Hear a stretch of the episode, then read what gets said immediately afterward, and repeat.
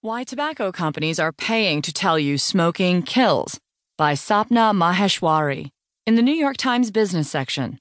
I'm Kristi Burns. The biggest tobacco companies in the United States will start running primetime television commercials and full page ads in national newspapers Sunday, but the campaign is unlikely to spur enthusiasm for their products. More people, one ad says, die every year from smoking than murder, AIDS,